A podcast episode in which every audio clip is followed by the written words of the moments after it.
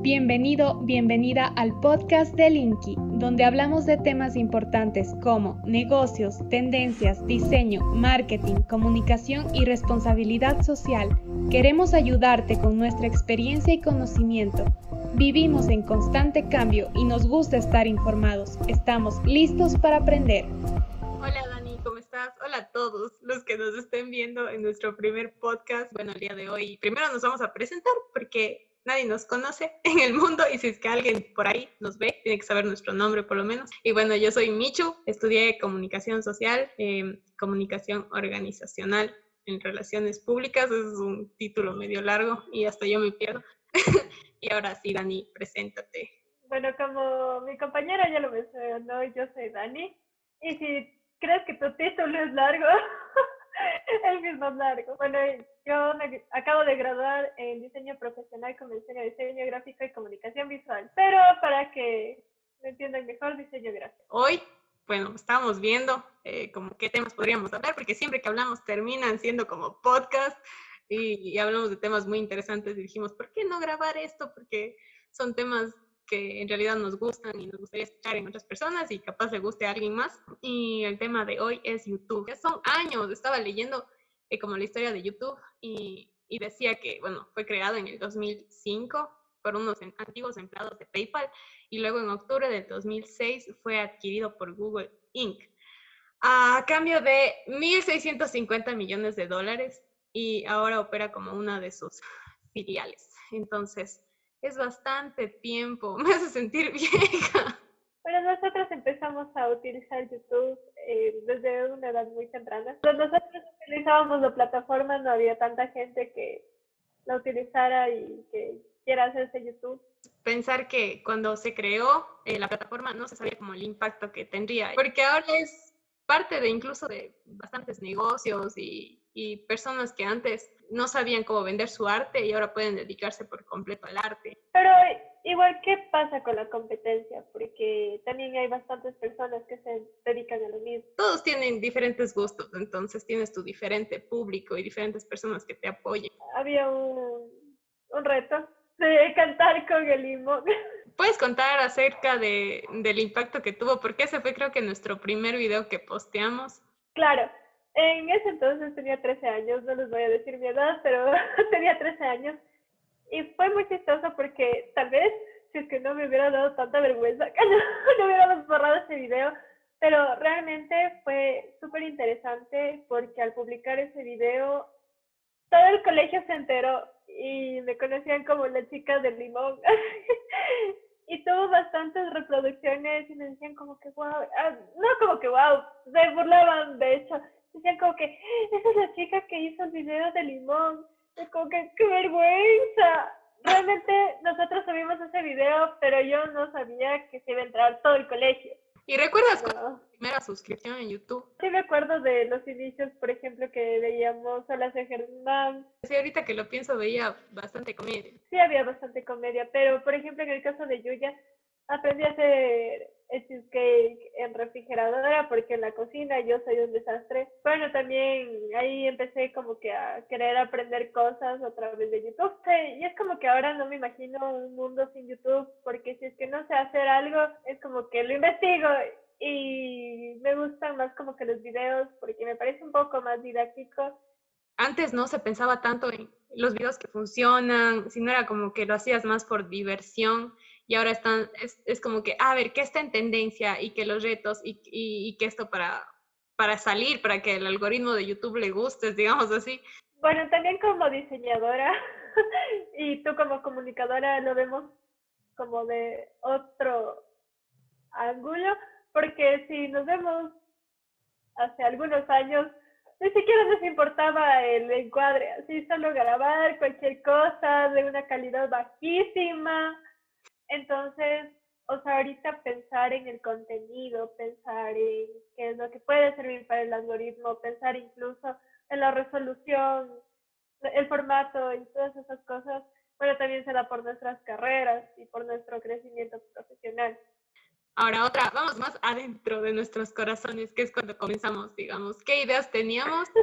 Yo, por lo menos, cuando comenzamos en YouTube, me acuerdo que primero lo hacía solo por diversión, como eh, tengo unos videos así que estaba grabando de que yo estaba pintando una camiseta y, era para mi tía y grababa así de, del diseño que hacía súper profesional según yo, porque uno siente que hace unas grandes cosas. A ver, yo empecé a subir contenido, bueno, además de nuestros videos, cuando, porque me gusta mucho cantar, entonces fue para hacer covers, pero según yo, covers así súper profesionales, pero escuché mi primer cover en YouTube. Terrible, quedé desafinada, la pista, por poco la pista con, con, con la cantante, un desastre, la cámara terrible, ay no, qué vergüenza. Igual estaba en el colegio, pero bueno, ahora que ya sé editar, sí me gustaría seguir subiendo eso, pero ya con mejor calidad.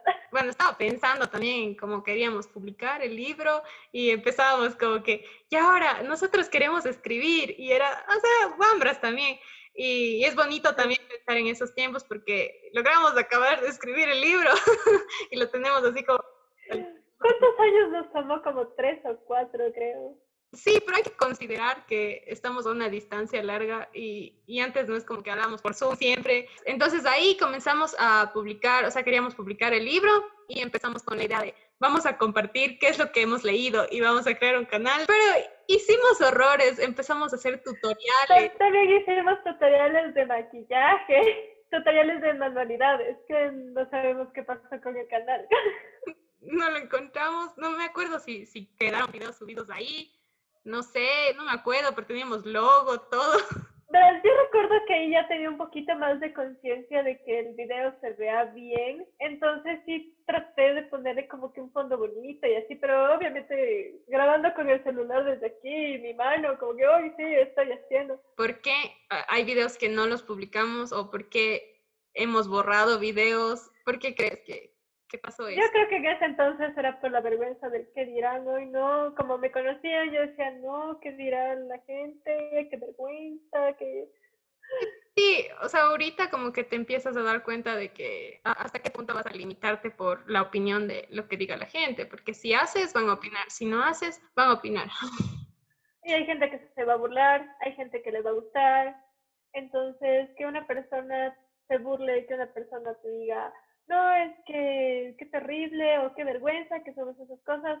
Porque en sí no es que comiences con los talentos, digamos, con YouTube, ¿ya? No comienzas sabiendo cómo grabar, no comienzas sabiendo cómo editar, como que en el camino editado así súper mal y después vas aprendiendo. O sea, también es como que algo que te llena porque dices, empecé haciendo esto, y ahora estoy haciendo esto y ves cuánto has crecido, cuánto has aprendido. Y es bonito. Y eso, a eso quería llegar con el episodio, el primer episodio de hoy día. Y es que no tengamos miedo a intentarlo. A la final, si, si fracasamos, vamos a aprender. A la final, vamos a darnos cuenta si nos gustó, si nos gustaba, qué hay que hacer, si es que hay que aprender algo nuevo. Todo es un aprendizaje continuo, pero si no lo intentas, nunca lo vas a saber y vas a estar después de cuántos, 15 años preguntándote, preguntándote qué hubiera pasado. Yo más que todo también creo que es importante no tenerle miedo a equivocarse, porque muchas veces tenemos terror a equivocarnos, pero no vemos que muchos de esos errores nos ayudan a aprender lo que no tenemos que hacer o por qué camino tenemos que ir. Bueno, entonces cerremos así el episodio de hoy y esperemos eh, continuar esto por un buen tiempo, porque en realidad disfruto mucho hablar con Dani, porque se sacan temas muy bonitos, muy interesantes y se va aprendiendo en la conversación. ¿Quieres cerrar con algún, alguna frase, algún consejo, alguna, alguna otra cosa? O sea, ya podría darles un consejo, de que jamás se rindan, que si tienen un sueño, por más, por más que la gente diga que es algo tonto, porque mucha gente va a tratar de desmotivarles y decir como que es para qué vas a hacer eso si eso no sirve. Más que todo que no hagan caso a los comentarios de la gente y que si quieren hacer algo y tienen una meta, tienen un sueño, que jamás se rindan y que lo intenten, que lo importante es que lo intenten. Quedamos hasta ahí en el episodio y nos vemos en el próximo. Gracias por escuchar el podcast de hoy. Si lo que escuchaste te ha gustado y quieres saber más, suscríbete para enterarte cuando subamos un nuevo episodio. Encuéntranos en Instagram como arroba linkycomunica. Gracias por tu tiempo, comentarios y apoyo.